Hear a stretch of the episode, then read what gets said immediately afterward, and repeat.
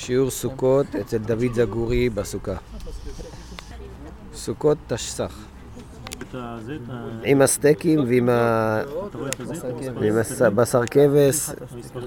כן, הסטייקים פה טובים, בשר כבש, יין, ויסקי, ערק. מי שלא היה, לא ידע. אני מחכה לך, פשוט אה, הרבנים, ברשות בעל הבית, בעלת הבית, בזכות אה, יוסף הצדיק, האושפיזין של היום, בסוכה, אהרון היה היום, עכשיו יוסף הצדיק. יוסף הצדיק, שזה בעצם העיקר של חג הסוכות. הרי אנחנו מברכים על אה, נטילת לולב, ולולב הוא כנגד יוסף. אז אנחנו עכשיו ממש בציר שמחבר את כל החג. אז אה, זכותו תגן עלינו וזכות כל האושפיזים, כי כל אחד שמופיע, הוא מביא איתו את כל מי שהיה כבר. זה לא שאחד שהיה אתמול נעלם, הוא נשאר, אנחנו רק מוסיפים, מוסיף והולך. זה כמו הנרות של חנוכה, כן? מוסיף והולך. יש לנו ביהדות כלל, והכלל אומר שצריך תמיד להשתדל לראות את התהליך הכללי לפני שנכנסים לפרטים של אותו תהליך. דוד אפשר לבקש משהו? הערב הזה, בזכות הערב הזה שדוד עשה עוד השנה, בעזרת השם, בזכות הסוכה, שיהיה לו בן ברית. אמן. זה קיימא. רפואה שלמה, רפואה שלמה. כן, יעל צריך בת להגיד גנונה. יעל, חנה, בת גנונה מוניק, לשלמה וויליאם נורברט בן חנה, צריכים להגיד לפני שיעור, נכון, כל הכבוד. ול... אמרנו טוב, דוד מרים. דוד? אמן. שיהיו בריאים ושלמים כולם. סעודה אדריאן ולאלי עמי. כל חולי עמו ישראל, אמן כן יהי רצון. אמן יהי רצון, בכבוד. בגלל שהפרעתי לך. לא, חס ושלום, זה בסדר גמור, אני לא... זה מקובל בפורומים האלה. כן, זה זה מקובל. אם לא הייתי עושה.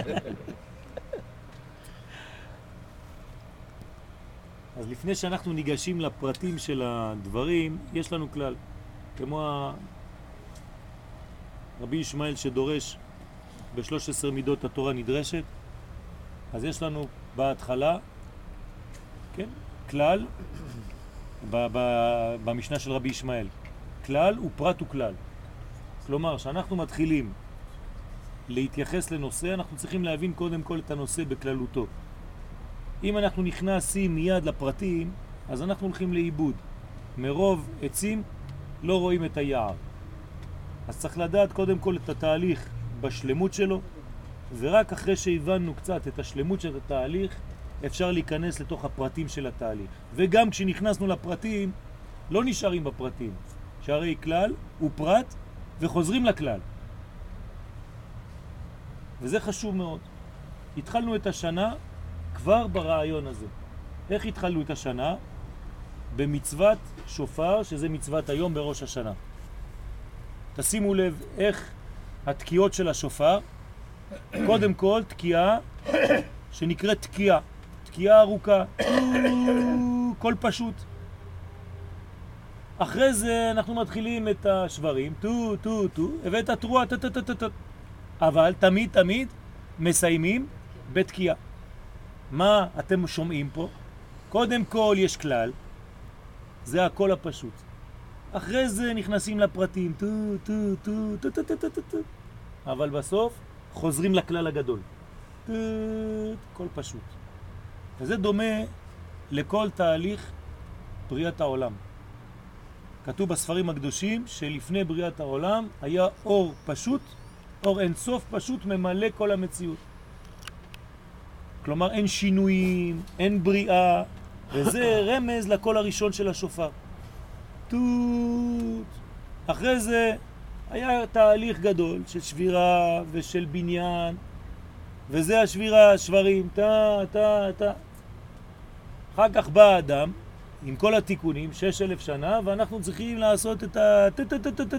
כדי לחזור לגמר התיקון, עוד פעם לחזור לאור הפשוט. אז אנחנו רואים שיש פה רצף שהוא לא רק הלכתי, אבל הוא בא לרמז על דברים עליונים ופנימיים מאוד, בכל הבריאה. לכן זה היום הראשון בשנה. מה עשינו שם? בקשה אחת בראש השנה, להמליך את הקדוש ברוך הוא על כל העולמות, ושנראה בחוש בעולם הזה את מלכותו יתברך. נכון? לא ביקשנו סליחה בראש השנה, ביקשנו להמליך את הקדוש ברוך הוא. כלומר, לגלות מלכותו בעולם הזה, כמו שהוא מלך בעולמות העליונים, אנחנו רוצים לראות את מלכנו בעולם הזה. שיתגלה באופן ברור שאין עוד מלבדו. זה מה שביקשנו בראש השנה. איך קוראים לזה במילים אחרות? גאולה. כן, כי כשהקדוש ברוך הוא יתגלה בעולם הזה באופן ברור, כן, לתקן עולם במלכות שדי, זה נקרא גאולה. כשאנחנו מגלים את האלף, כן, יש גאולה וגולה. גולה זה בלי א'. אתה שם א' בגולה, מצאת את האחד, זה נהיה גאולה. אז כשאתה מוצא את הגאולה, בעצם הבאת את אחדותו התברך לעולם הזה. העולם הזה זה עולם של ריבוי, עולם של פרטים, עולם של שינויים, והוא התברך, אני השם לא שניתי. אני לא משתנה. למה? אומר הקדוש ברוך הוא, אני לא תלוי בזמן. אתם תלויים בזמן, בעולם הזה שהוא זמני, יש שינויים. כל מה שתלוי בזמן משתנה. מי שלא תלוי בזמן לא משתנה. אז אנחנו רוצים להביא לעולם הזה את מי שלא תלוי בזמן. איך הוא יעשה כדי להיכנס בתוך הזמן? כן, אז זה סוד גדול שהקדוש ברוך הוא שהוא בלתי תלוי בזמן חודר למציאות שלנו, למציאות של זמן ומתגלה אחדותו התברך גם במציאות הזאת של הפרטים. אבל יש תנאי, יש תנאי לגאולה. מהו התנאי של הגאולה? כן, יש הרבה עניינים וסימנים לגאולה, אבל התנאי העיקרי בגאולה, השמחה. מאיפה אני יודע את זה? יש פסוק, כי בשמחה תצאון ובשלום תובלון. כלומר, אם אנחנו רוצים לצאת מהגלות, אם אנחנו רוצים לצאת מהמצב שמכסה את הקדוש ברוך הוא, שמסתיר את הקדוש ברוך הוא, יש לזה תנאי אחד, השמחה. מי שרוצה להשיג בכל המדרגות בחיים, מדרגה עליונה, חייב לעבור דרך השמחה. הארי הקדוש, זכותו תגן עלינו, השיג את כל מה שהוא השיג ברוח הקודש, הוא כותב את זה בפירוש, בגלל שהוא היה שמח ומקפיד על השמחה. מי שעושה את הדברים בלי שמחה, לא יכול להגיע לשום שלמות, לא פרטית וכמובן חז ושלום זה עיכוב בתהליך הגאולה. לכן יש לנו עניין של שמחה. עכשיו אנחנו בחג הסוכות. ומה אנחנו קוראים במחזורים שלנו? שזה זמן שמחתנו. נו, ברוך השם.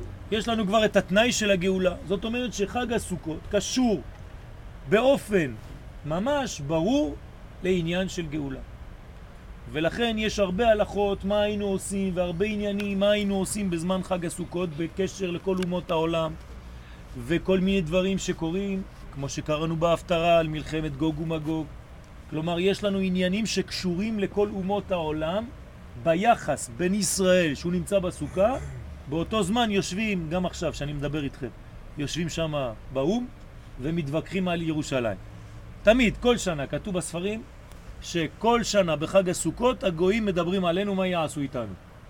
עכשיו הם יושבים שם עם הבוש וכל הבושות וכל האלה, שם יושבים ודנים, כן? על עם ישראל.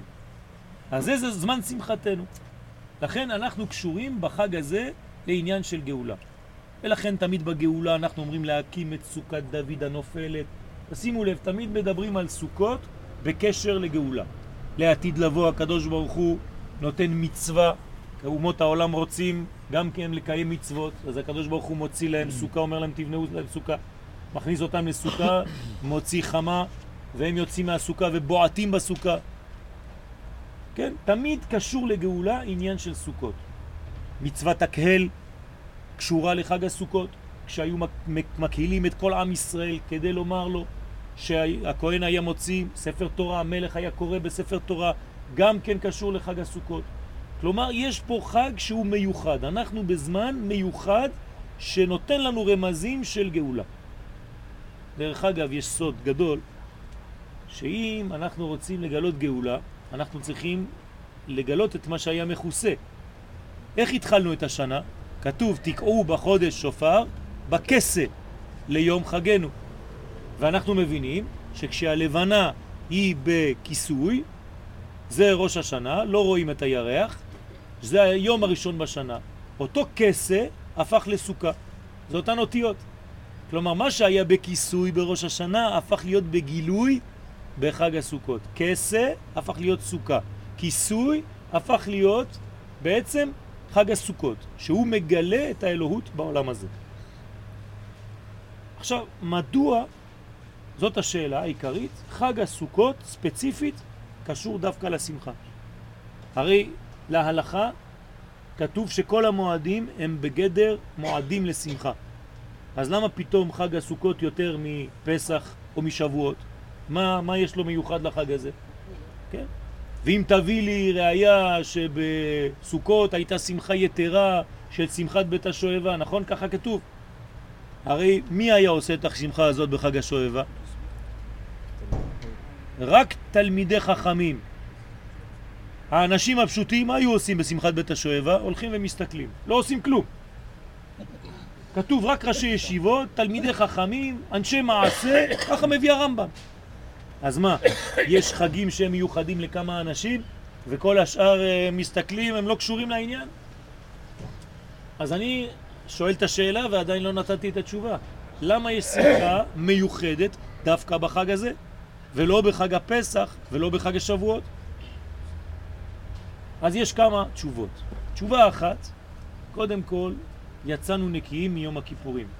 אחרי יום הכיפורים אנחנו נקיים. מתי זה יום הכיפורים? בעשור לחודש. התורה אומרת שבט"ו לחודש זה כבר חג הסוכות. כלומר, יש לנו ארבעה ימים שאפילו אין בהם חטאים, ולכן היום הראשון של סוכות נקרא, כן, ראשון למניין עוונות. דוד בחב"ד. כן. אז יום הכיפורים השאיר בנו רושם של ניקיון. חוץ מזה, מה קרה ביום הכיפורים? על מה הייתה כפרה? על חטא העגל, נכון? יום הכיפורים. זה היה חטא העגל, אחרי 120 יום, שמשה עלה שלוש פעמים וירד, הוא חזר עם הלוחות השניים, ומתי זה היה? ביום הכיפורים. אז ביום הכיפורים יצאנו נקיים, לא רק מהעבירות שלנו, אלא מחטא העגל. אז יש לנו סיבה להיכנס לחג הסוכות ולהיות בשמחה. חוץ מזה, נצטווינו גם כן באותו זמן בהקמת המשכן. עוד סיבה להיות בשמחה. אבל זה לא מספיק, למה? כל מה שאמרתי עכשיו לא קשור לחג הסוכות. זה דברים שהם לפני. אבל אנחנו רוצים לדעת מה יש בחג הסוכות שהוא כל כך מיוחד. התורה באה ואומרת לנו סוד גדול. שני ספרים בתורה קוראים לחג הסוכות בשם שונה. בספר שמות ובספר ויקרא. פעם אחת קוראים לחג הזה חג הסוכות, ופעם קוראים לחג הזה חג האסיף. מה זה? מה ההבדל? באיזה ספרים? מה? באיזה ספרים? שמות וויקרא. לא. אז מה, במה זה מתחיל? שמות לא- קורא לו חג האסיף, ובויקרא חג הסוכות. עכשיו, מה זה חג הסוכות ומה זה חג האסיף? אשריכם. כולם אכלו, הרב הגיע. לא, זה טוב, הוא עושה קורבן. כסף בין שנתו. שני שמות. אנחנו יודעים שבסוכה, הנה למשל עכשיו אנחנו אוכלים, צריך לכוון. מי שלא כיוון, יש לו עכשיו עדיין זמן. אומר האור החיים הקדוש, ובהלכה, כן, באור החיים, סימן תרכ"ה, כתוב שכל מי שאוכל בסוכה חייב לכוון שזה זכר לענני כבוד. ואם אתה לא מכוון לדבר הזה, זה קרוב כאילו לא עשית חז ושלום את המצווה. ממש מקפיד על זה. זה נקרא חג הסוכות. מה זה חג הסוכות? כי בסוכות הושבתי את בני ישראל בהוציא אותם מארץ מצרים, כן? ולכן אנחנו צריכים לעשות חג הסוכות. חכמים מסבירים לנו, חג הסוכות זאת פעולה שמזכירה לנו את ענני הכבוד. ענני הכבוד זה אחת משלוש מתנות שעם ישראל קיבל במדבר. אילו מתנות קיבלנו במדבר? ענני כבוד, בזכות אהרון הכהן, מן, שזה הלחם שהיה יורד לנו מהשמיים, בזכות משה רבנו, ובעירה של מרים, בזכות מרים. מה ההבדל בין ענני כבוד לבין מן והמים? שהמן והמים, שזה הלחם והמים, אנחנו התלוננו. לא היה לנו מה לאכול ולא היה לנו מה לשתות. התחלנו לבכות. מה הקדוש ברוך הוא עשה? שלח לנו מים ולחם, מן ובאר. אבל ענני כבוד, מישהו בכה בשביל לקבל אותם.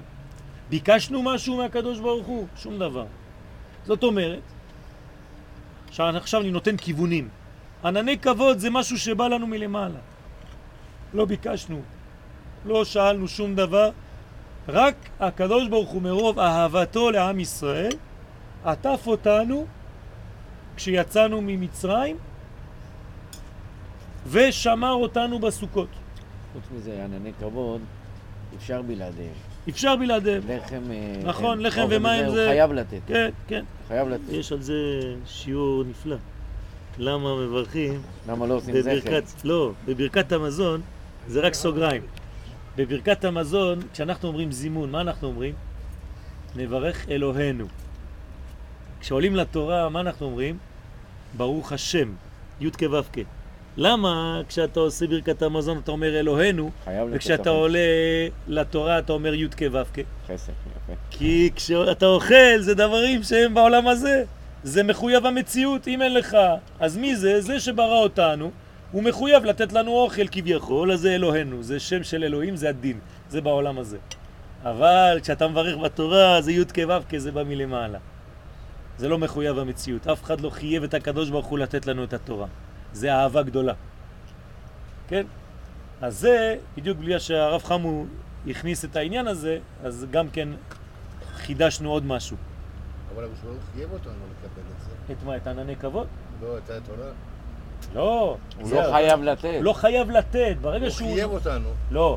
הוא לא חייב אותנו, חייב אותנו לקבל. לקבל, נכון? אבל לא הוא חייב לתת. לא, זה הוא משהו חייב אחר. אותנו לקבל. זה משהו אחר. אבל אנחנו לא... אף אב לא קיבל. הוא אומר, אם לא תקבלו, תקבלו מכות. לא, לא, לא אמר את זה. סליחה שאני מפריע. לא, הוא לא אמר, לא, תקבלו מכות. הוא אמר, שם תהא גבורתכם. אני קצת שוב... בסדר. לא, אבל הוא אמר, אם אתם לא תקבלו, תקבלו מכות. תקבלו את זה. אמרנו, בסדר, לא. שלי. אנחנו לא רוצים, מה, זה שוב לא תגנוב? לא רוצים. לא בשביל- לא, לא, לא. אנחנו גנבים, אנחנו לא, רוצחים. הוא אמר, אם לא תקבלו, תקבלו מכות. אם לא אמרנו בכלל, תקבלו. טוב, אז כל העניין כאן זה שבעצם ענני כבוד זה בא מלמעלה. עכשיו אתם רואים שענני כבוד זה ממש כנגד, איפה הם? איפה הם הענני כבוד? אנחנו כל יום מזכירים אחד, זה השבעה ושפיזין. השבעה ושפיזין שיש לנו זה ענני כבוד. כל יום אנחנו מזכירים ענן אחד. אז מה אכפת לי להזכיר? הנה עכשיו הזכרתי יוסף הצדיק, זה היום. אז מה אכפת לי? אז מה, מחר זה יהיה דוד? אה, נו, אז אתמול זה היה אהרון ושלשום משה ובהתחלה אברהם. נו, אז מה? חכמים אומרים לנו, לא, זה לא עובד ככה. כל יום שאתה מזכיר אחד מאלה, אתה חייב ללמוד ולתקן את המידה שלו. ביום הראשון, אם אין לך אורחים בסוכה, אתה לא חושב על אף אחד, אז מה אתה מזכיר את אברהם אבינו? אתה חושב שהוא יבוא? אז כתוב בזוהר הקדוש דברים חמורים. מי שעושה את החג בשביל עצמו, בשביל הבטן שלו, ולא מסכים, כן, לקבל עניים בסוכה, או לפחות שנתן כסף לצדקה לפני החג בשביל שמישהו יאכל, אז אברהם אבינו לא מגיע לסוכה. אין ברכתו של אברהם חס ושלום. ויצחק מידת הגבורה, מידת הדין, שזה דברים שהם חשובים בחיים שלנו. מה זה מידת הדין? זה לא דברים רעים. אנחנו שומעים דין, אנחנו מפחדים. דין זה גבולות. עד איפה? מתי כן, מתי לא. בכל החיים שלנו אנחנו חייבים גבולות. אם אין לנו גבולות, אין כלי. ואם אין כלי, אין אור. אור לא יכול להיות בלי כלי. אז מי שנותן לך את הגבול זה כלי. אתה רוצה למלא כוס מים, אתה, אתה צריך דפנות, אתה צריך כוס עם כלים, עם מידה, 30 cc. זה המידה. אם לא, איך תשתה? ואחרי זה יעקב, מידת התפארת וכו' וכו', לא, לא אכנס לכל הפרטים. על כל פנים, אני חוזר, ענני כבוד, הם באו במתנה. באו במתנה מהקדוש ברוך הוא. זה חג הסוכות. אבל יש לנו שם אחר לחג, חג האסיף. מה זה חג האסיף? חג האסיף, פשוטו כמשמעו. אדם עבד באדמה שלו, הוא אסף את היבול שלו, הוא מרכז את כל היבול שלו, ועכשיו הוא צריך להכניס אותו לבית. למה? עוד מעט יתחיל לרדת גשם, ככה כתוב להלכה, והירקות והפירות יתקלקלו. אז הוא אוסף את הכל, זה נקרא חג האסיף. עכשיו אני שואל אתכם שאלה, חג האסיף זה דבר שהוא בא מלמעלה או שהוא בא מלמטה? בא מלמטה, זה העולם הזה, זה טבעי, זה הדברים של הטבע. פירות, ירקות שאני אספתי, אני כבן אדם. תראו איזה חידוש יש פה. למה התורה קוראת לחג הזה בשני שמות? קודם כל חג האסיף, ואחרי זה חג הסוכות. לומר לך דבר מאוד חשוב ועיקרי בזמן הזה, שהסוכה היא משלבת שתי הבחינות. את הירידה של הקדוש ברוך הוא עלינו זה חג הסוכות ששומר עלינו מתנה מלמעלה. לא עשינו כלום בשביל הדבר הזה. והחלק השני זה החלק שלנו כבני אדם, שאנחנו אוספים, חג האסיף זה ההשתתפות האנושית בתהליך הזה. וזה חג האסיף שאדם אחרי שהוא עבד במשך שנה שלמה, הוא אוסף את הכל, בלי להיכנס לעניינים רוחניים, ששם יש מלא סודות. זאת אומרת שהחג הזה, בגלל שהוא משלב גם את הירידה האלוהית עלינו, וגם כביכול את העלייה האנושית, אז הוא מוליד שמחה. ופה אנחנו מבינים מה זה שמחה.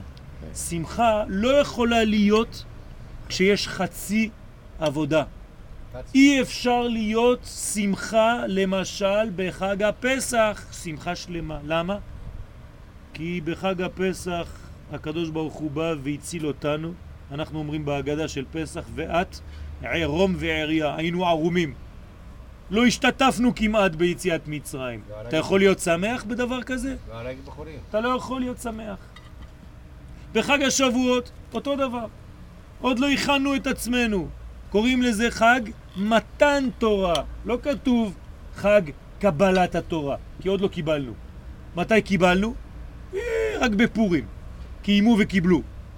זאת אומרת שזה שני חגים, פסח ושבועות, שאתה עדיין חצי עבודה. הקדוש ברוך הוא עושה את העבודה ואתה פה עוד לא קיבלת.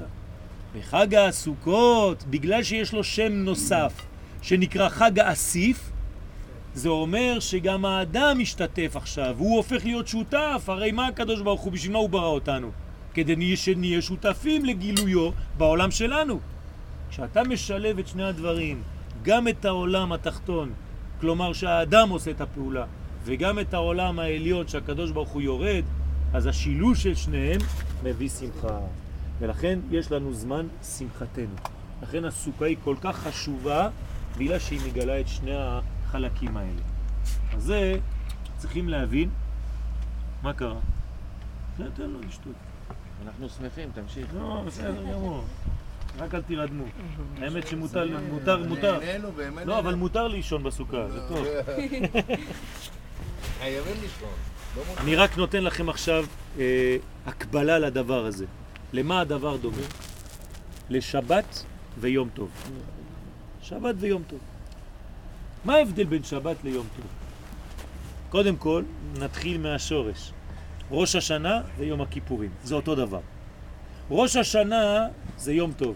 יום הכיפורים זה שבת.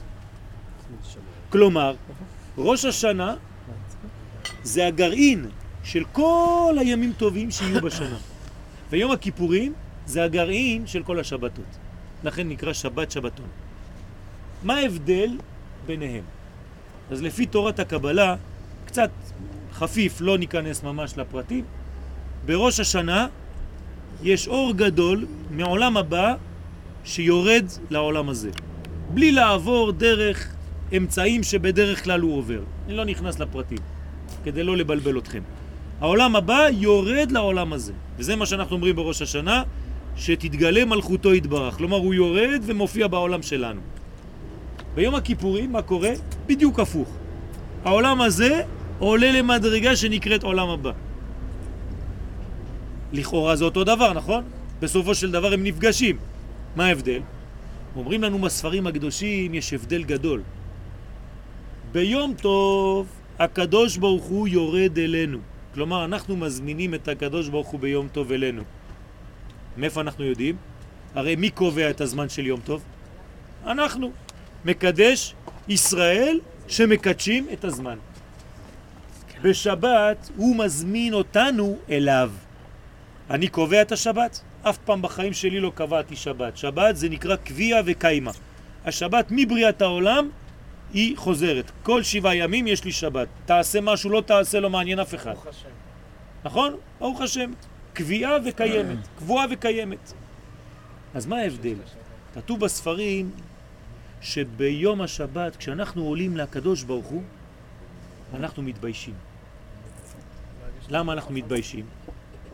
לכן שבת נקראת אותיות בושת. תשימו לב, אותיות שבת זה אותיות בושת. ממה אתה מתבייש? מהאור הגדול שאתה רואה. זה כאילו כפרי שעולה לארמונו של מלך. זה שבת. הקדוש ברוך הוא מזמין אותך לארמון שלו. אתה נכנס לארמון, אתה מתבייש. ביום טוב זה הפוך. הקדוש ברוך הוא יורד למציאות שלנו. אז אנחנו מזמינים את הקדוש ברוך הוא לבית שלנו. אבל גם פה אתה קצת מתבייש. למה? כי מה, מלך מלכי המלכים בא לבית שלי, אולי אני לא מוכן, אולי זה. אז יש גם עניין של בושה. אבל לא קוראים לה בושה, קוראים לה כלימה, כלימה. אז יש בושה בשבת, כי אנחנו עולים אליו. ויש כלימה ביום טוב, כי הוא יורד אלינו.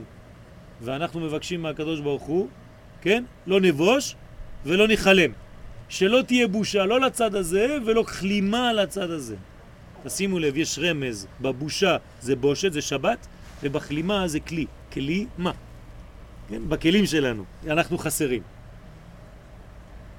אומרים חכמים, זה בדיוק מה שקרה לנו.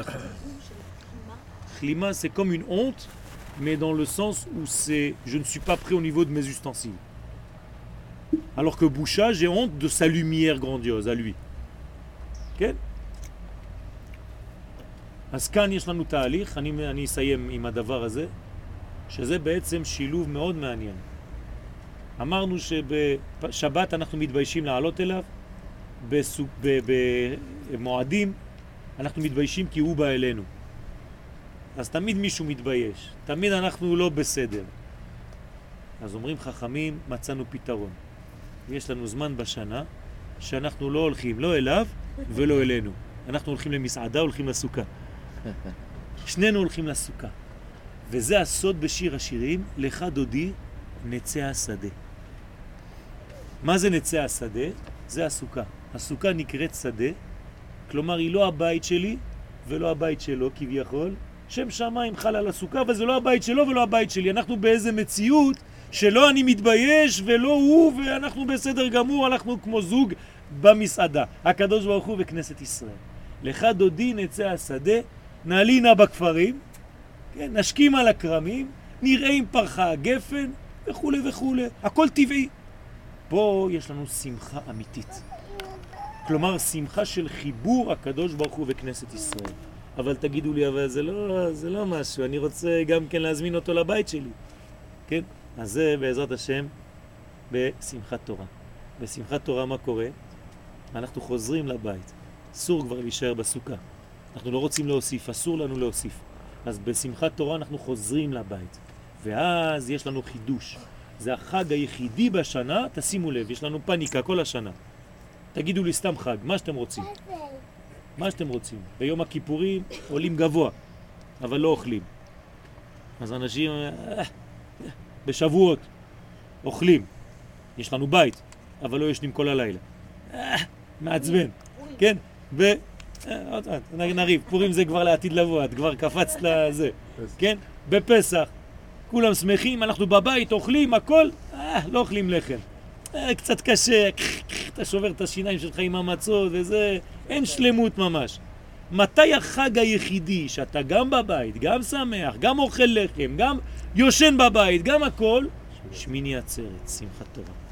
לכן זה השלמות של כל השנה, והוא כמו בפסח, חג עצרת, פה יש לנו בסוכות שמיני עצרת, זה אותו דבר. שם זה שבע שבועות, פה זה שבעה ימים. אז בעזרת השם, אנחנו צריכים להבין שהמציאות של הסוכה היא מציאות של קודש. שם שמיים חל על הסוכה. לכן במילה סוכה יש שם השם באמצע, כ"ו. זה שם 26. וסמך ה' זה שם אדנות, 65. כלומר, סוכה זה שילוב של הוויה ואדנות, של הוויה שהוא מעל הטבע עם אדנות שהוא בתוך הטבע. ודווקא בגלל שיש את השילוב הזה, יש את השמחה. כי אם אין שלמות של שמיים וארץ, לא יכולה להיות שמחה. לכן ושמחת בחגיך והיית אך שמח, יהי רצון שנהיה ממש, כן, בשמחה האמיתית הזאת שמכינה אותנו לשמחת הגאולה השלמה, הגדולה, שמגלה את הקדוש ברוך הוא גם בעולם הזה, ואנחנו רק מתאמנים לזה. לוקחים את עולם הצומח ומתאמנים לגלות את הקדוש ברוך הוא בעולם הצומח והדומן. אז בעזרת השם כשממש מלכותו יתברך תתגלה בעולם הזה, בדומם, צומח, חי ומדבר, אז נזכה לגאולה השלמה והאמיתית, ומלכותו בכל משלה, בכל. אין עוד מלבדו, אנחנו נבין שכל דבר ודבר הוא מלא בהווייתו יתברך. ברגע שנגלה את זה, אז תהיה השמחה האמיתית בעזרת השם בשנה הזאת, תשס"ח, זה תהא שנת סדרים חדשים. יהיה סדר חדש, אה? תשמח. בעזרת השם. אגב, זה גם מתחיל זה. הוויה. 26. 26. אנחנו בגילוי הוויה בשנה הזאת, סליחה? יוסף זה יסוד. יסוד זה החיבור של כל המדרגות. אם אין יסוד זה כמו דבק. דבק שמחבר בין כולם. וגם חיים. כן, כשיוסף, עוד יוסף חי, מה קורה ליעקב? ותחי רוח יעקב. שמחה. כן, ותחי רוח אביהם. שמחה, חי, כמה נענועים יש לנו בלולב? 18, נכון? שש, שישה קצוות ושלוש פעמים כל פעם. חי, חי יודוך. זה יוסף הצדיק, זה החיים. מי שיש לו את הבחינה הזאת של יוסף, עוד יוסף חי, יש לו חיות, יש לו שמחה, חיבור, דבק בין האחים. בלי יוסף כל האחים הולכים לאיבוד, נכון? כשיוסף חוזר כולם מחוברים. ותשתחוונה לאלומתי. יוסף זה כמו, כן, באמצע, ממש כמו הקדוש ברוך הוא, עתיד הקדוש ברוך הוא לעשות מחול לצדיקים, והוא באמצע.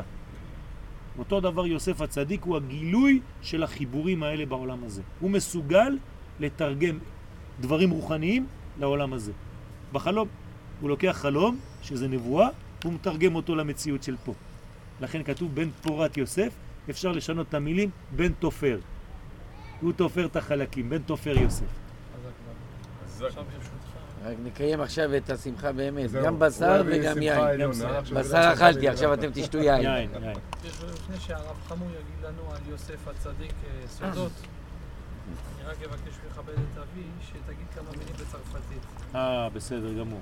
Alors on a expliqué en grand une seule chose, c'est que ne peut pas y avoir une joie dans ce monde s'il n'y a pas un lien entre ce que Dieu nous donne et ce que nous nous faisons. C'est-à-dire que Dieu nous a donné la fête qui s'appelle Sukkot, c'est comme des nuées protectrices. Et nous, cette fête, elle s'appelle aussi la fête de la récolte, du rassemblement. As- Asif, c'est la racine du mot Yosef, Mosif, celui qui rajoute. Donc pourquoi on est joyeux dans cette fête?